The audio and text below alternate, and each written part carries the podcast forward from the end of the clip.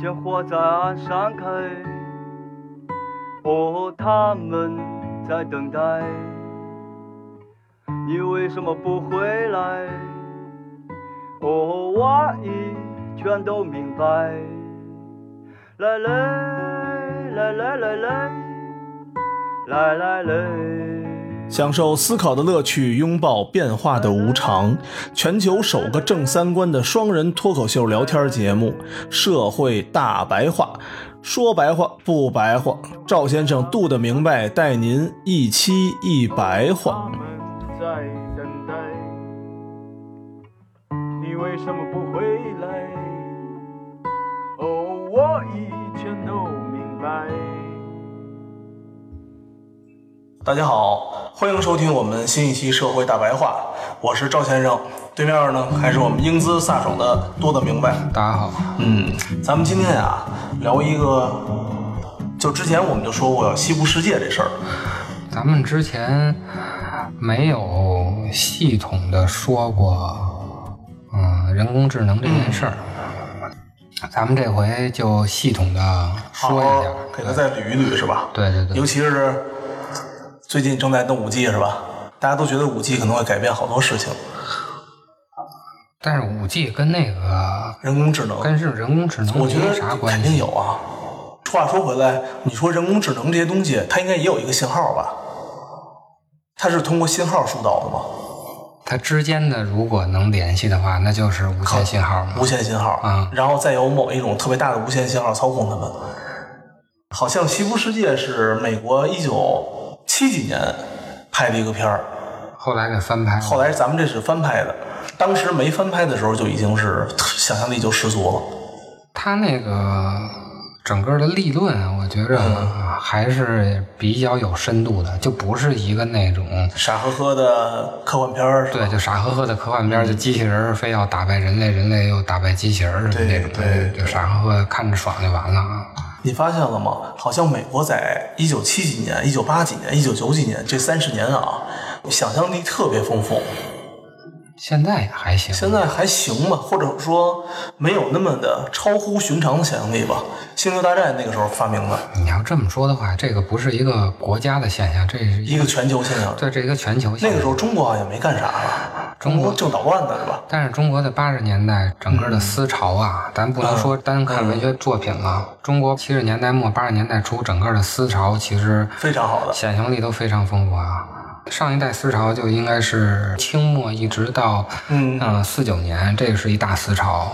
然后清末到四九年，对哦，这整个是一大思潮。嗯，那一代就出了很多的大师嘛，不管哪个方面的嘛，这和打仗有关系吗？还是和交流有关系啊？有关系啊，跟交流有关系啊。越打交流就越深。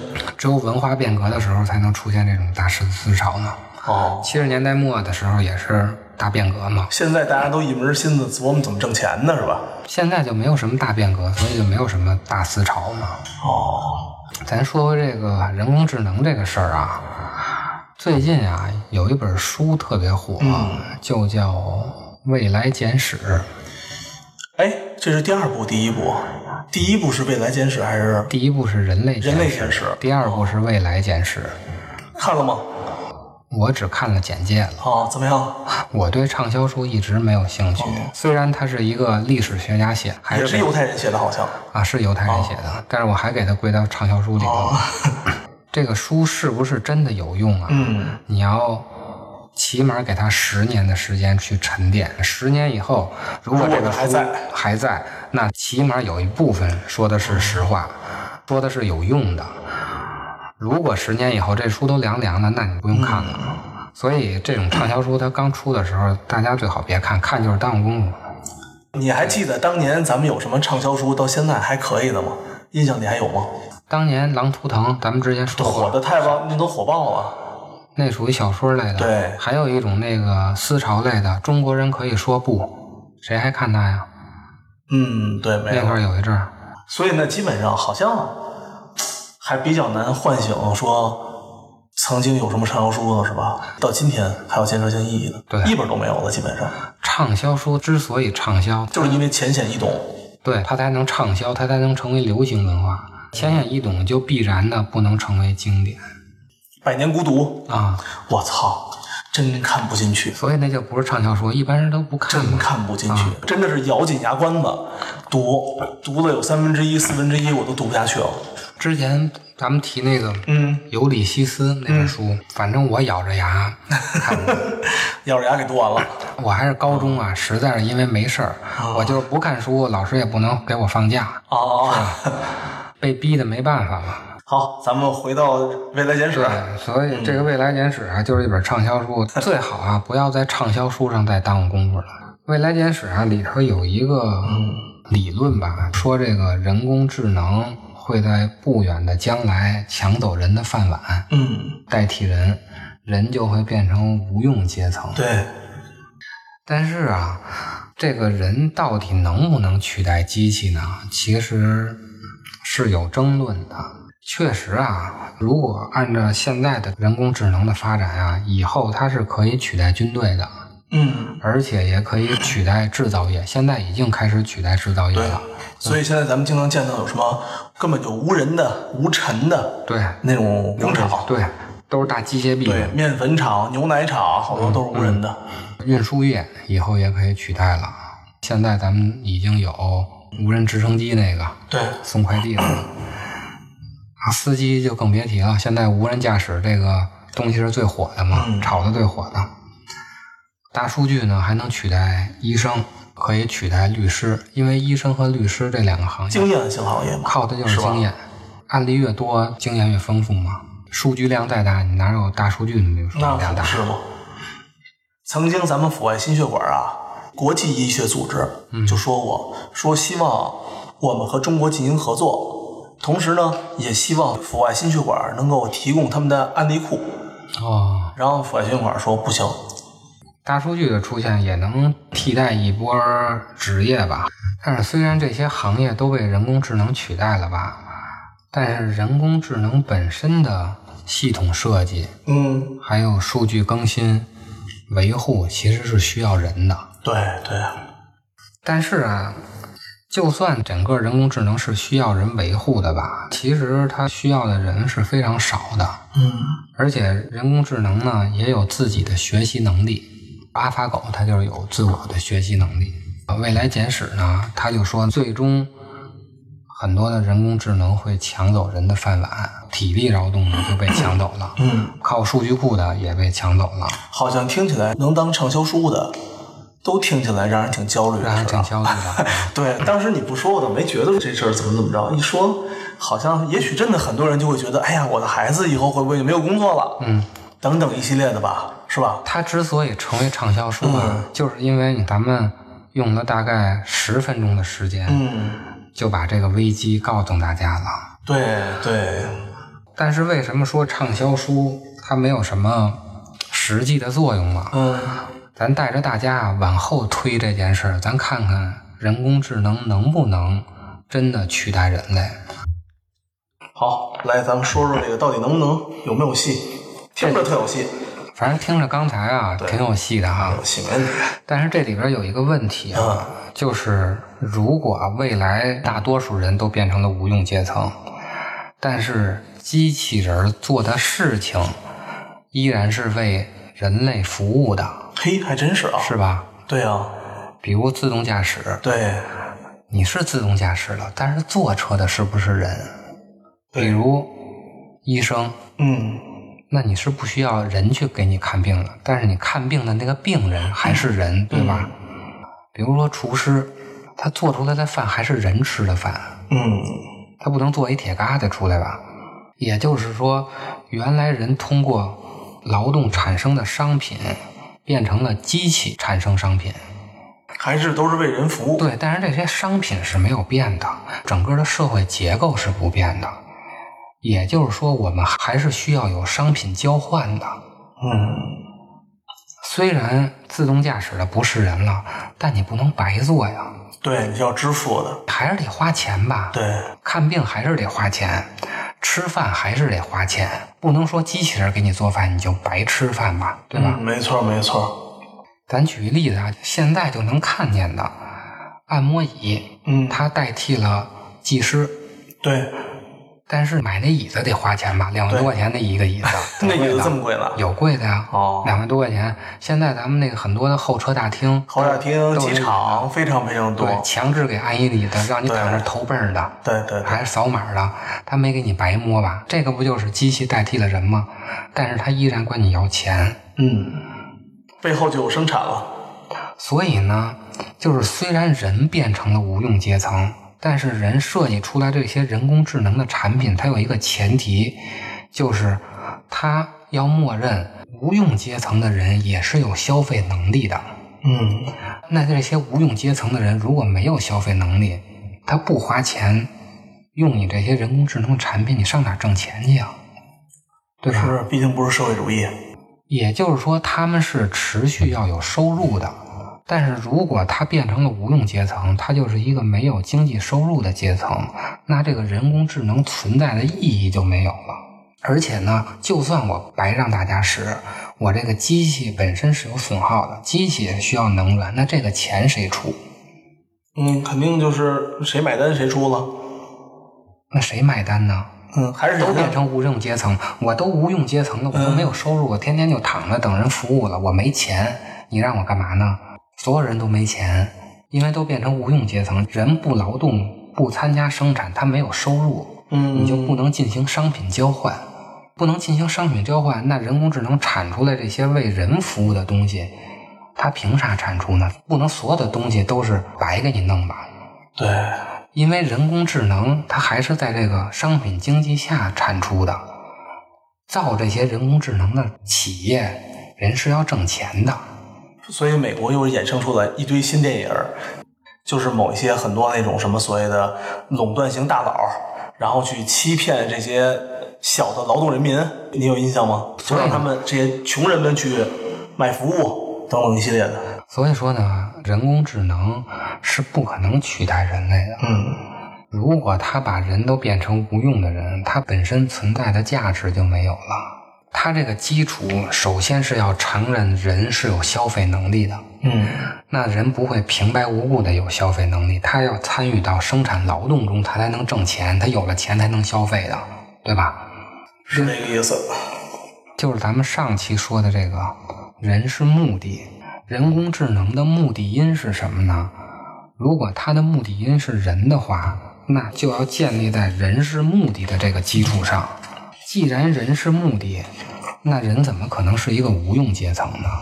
就可能大家的工作会被不断的转化，会干别的工作去，但是人永远不会成为无用阶层。就哎，可能也是不是可以这么理解？大家就那什么，原有的可能工作的职位，也许会有一些不同的变化，对而不是说人会被取代掉。对，所以说，像这种制造焦虑的书籍或者新闻吧，它主语是人将会被取代工作，嗯，对吧？而不是说某一些岗位将会被取它代，其实就是很多岗位消失了，就消失但是了。它同时也会有新的岗位出现。，对，还有一种情况啊，如果未来社会是福利社会的话，怎么可能啊？ 他不是说人无用阶层了吗？但是你机器要服务于人，嗯，我们虽然不参与劳动了，但是我们还有钱，成为一个超级福利国家，所有的东西都是免费这的不，就成做梦了吗？这不就做梦吗？啊，就成做梦我了。们之前说过啊，这个福利社会是结果，嗯它是建立在经济高速发展的基础上的。咱们按国算的话嗯，如果这个国家是一个超级福利国家，就是从生下来到死没有一样是花钱的，全免费，那他就要从国外进行剥削。谁给是他啊干这事儿呢？就是别的人类给他干这事儿，他自己啥都不干，他就让那个人工智能完全就殖民服务地他嘛啊、对吧？就是机械殖民地嘛。但是呢，就算是啊几个国家持续的为这个福利国家输血，他们就是让机器人服务，啥也不干，它的内部分配机制也是不平等的。因为啊，就算你是让人工智能去进行分配这件事儿，我们也让人工智能干，谁拿钱多谁拿钱少，嗯这事儿也不是人说了算，不是都全是人工智能吗？你让它去分配谁拿钱多谁拿钱少，人工机制的这个分配机制也是要人去写的，嗯，对的，是对吧？它最终还是要人去写这个分配机制的，就算它是一个人工智能的分配，而且啊，如果所有人都变成一个不劳动的人，嗯那你的分配机制是什么？你的分配依据是什么？天天就省玩了，不创造价值，我通过什么判断我该给谁多点儿，该给少点儿对？我不能说谁玩的好我就多给谁多点儿。如果啊，我们按谁玩的好就给谁多的话，那玩儿就成了一个职业了，它又对嗯创造价值了。就跟游戏一样嘛。对，它就不是一个无用阶层了。嗯，那玩儿就成为一个有用的事儿了嘛。所以这个东西本身是个悖论嘛。而且还有一个问题，既然这个分配机制最终是由人写的，那必然就腐败。嗯，对，这个东西咱们最好理解了。以前咱们就是平均分配嘛，嗯对吧？那管理生产资料的人，嗯，那是不是就多拿点儿？啊对，所谓的工厂大队长，对啊，对吧？就算是平均分配的话，它也会因为信息不对称的问题。你以为平均分配是平均，那其实它不平均。咱也们以不前哎告诉你，对他拿多最少？最典型的，咱们以前都跟工厂，嗯，那凭什么分房就分它了，对呀、对吧？嗯，特普及一事儿。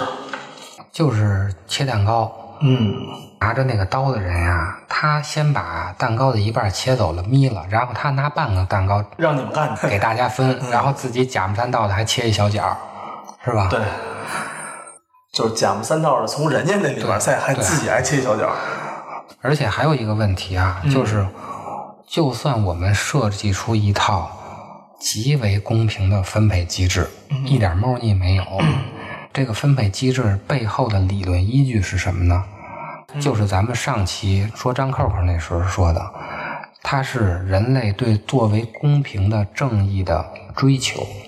我们为什么要平均分配呢？是因为人有对正义的追求，对正义的追求才是人类的智慧。这个人工智能永远不会有。也就是说，这套分配机制嗯或者这套人工智能，也是在满足人的需求。它就是最终人类还是要服务人，里外里还是由人主导。还是要服务人。嗯所以呢，人工智能的存在啊，它的目的因就是要依赖于人的消费能力哦和这个消费习惯，而就是无论怎么说，得有人买单，对你得有人花钱，是吧？对吧得有人买单，而保证人可以消费的前提，就是人本身的劳动仍然是可有价值的。嗯，你这么想，人类的劳动永远不会被取代。然后，咱们刚才说的是人是目的这一方面儿，对，咱们看看，如果人不是目的啊，它会是一个什么样的现象？机器人做的东西，如果不是为人服务的，它是为自己服务的，它能形成一条闭环，那就不需要人了，那就不需要人了吧？对吧？如果是这样的话，就有一个问题，嗯人的服务由谁来解决？那是不是还有人解决？比如说吧，它这个机器人能形成闭环了，嗯机器人也有厨师做了一个机器人吃的饭，比如说什么汽油什么的，嗯这玩玩乱七八糟的。那人不能吃那个，那人要吃的那牛排是不是还得人做？对，不就解决这个问题了吗？其实就不会被淘汰了。机器人玩机器人的，人玩人的，是吧？那你要这么想的话，那人发明它干嘛使？对，我发明一个机器人儿就为机器人自己服务的话，我弄它干嘛呢？我他妈吃饱了撑的呀，对吧？对，人都是自私的嘛，就没有必要了。这个事儿就不，因为机器人如果是人发明的，对于人来说，如果它不能为人服务的话，我发明它干嘛呢？让它自己那儿瞎折腾去吗？还有一种情况啊，就是很多科幻片儿说的这个问题了。一开始我是想让它为人服务的，最后他不服务了，对，最后他自己有了智慧了，他不为人服务叛逆了。哎，对，最近就是 PS 四的游戏叫《底特律变人》，哦，我知道那个是一个挺经典的人工智能的故事啊。这种情况又出现两个分类，嗯思想觉醒以后，一种呢是共存，嗯，刚才咱们说的，你过你的，我过我的，咱俩就相互不两个闭环对，这两个闭环。另一种呢就是没法生存，嗯，容不谁也容不下谁也谁，容不下谁，但没法生存的几率非常小，因为作为人的肉体，它和那机器人的肉体消耗的能源是不一样的。对，人吃的东西，机器人也不吃，是吧？产生不了争执，谁都不抢谁的，对，它其实没有什么太大的争执。咱们老说这个能源不够用吧，其实到现在也足够用了。等石油还有煤还没用完的时候，嗯人就发明出新的能源了，对吧？上周啊，我跟我们的摩托车车友一起吃饭，啊、他呢是不是专门卖卖飞机导弹的？老去什么什么什么阿阿特扎比呀、什么这帮糟就那种非洲啊这种东西，啊给我们看一些视频，什么就是和签约仪式，和那帮土豪们、中东土豪们老去中东，他就说：“哎呀，我们去那儿都坐劳斯莱斯。”我说舒服吗？咱也没坐过呀。嗨，我坐的副驾驶。给人开门了。对我，我给人开门了，我也不知道舒不舒服，反正都是劳斯莱斯。他说，但他们也挺危险的。我说为什么呀？现在这个老闹石油问题嘛。我就问了一句，我说石油是要没了吗？他说那没不了，没有个两百年是没不了的。对，后来我说那有什么着急的呀？他说现在替代能源，对，是是有替代就是能你源所了。说的，现在不是石油不石油的事儿了。现在有那个页岩对，有，我记得是啊，就一种特别便宜的对破壁石头。啊，重新炼制或者分解什么之类的，所以呢，机器和人之间打仗啊，几率非常小。谁都不碍谁的事儿，主要是资源不是一个资源。就算他们形成了内生的循环，也会选择一个最佳的合作策略，嗯而不是对打的策略。对打啊就会出现消耗。人工智能，如果我们默认它是一个智慧生物，而且它应该就是比咱们更聪明，因为它数据量大，运算量大，那它就应该能得出一个更好的策略，肯定不是打的策略，打是一个最不好的策略。所以啊，就算它能形成闭环，它也不会跟人类去打的。嗯，唯一可能的人工智能取代人类的现象，嗯就是我们将人类的身体改造成了一个机械的东西，除了你的那个智慧，其他的嗯全是机械了。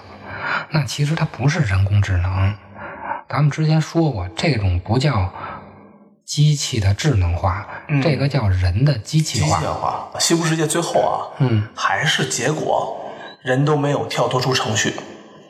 几十年了，这个程序测试几十年了，嗯这个测试者都还是按按路径走，它那个其实是想让机器人化，对，想让机器人化，其实最终能解决这个问题的就是人的机器化。你把对那个大脑装到那个机器里头，就什么问题都解什决了。么解决了？没错儿，嗯但是啊，咱们刚才都是从宏观说这个问题啊，我们把整个的视野落到每一个人的时候，嗯，人落到工个体身对上，落到个体的身上，人工智能的出现确实就影响了很多人，就让一部分人失业了。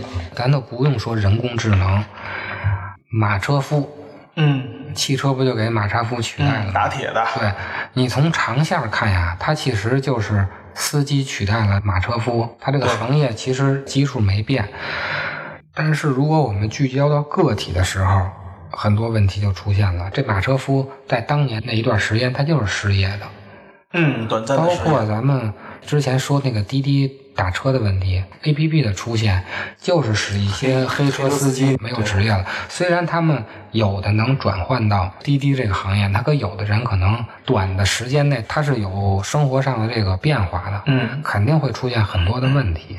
这个就是咱们看的文艺片儿啊，都表现个体在时代嗯变化中的这个撕裂和挣扎呀、黄金年代对，，哎就我们聚焦到个体的时候，我们就去看文艺片，我可以理解到了。所以呢，我们聚焦到个体的时候啊，就会探讨一个新问题，就是现代性的另外一个现象——科技和人文的大分流。科技越好，人文越差，是这意思是吧？原来科技和人文是不分开的，它是在一块儿去研究的。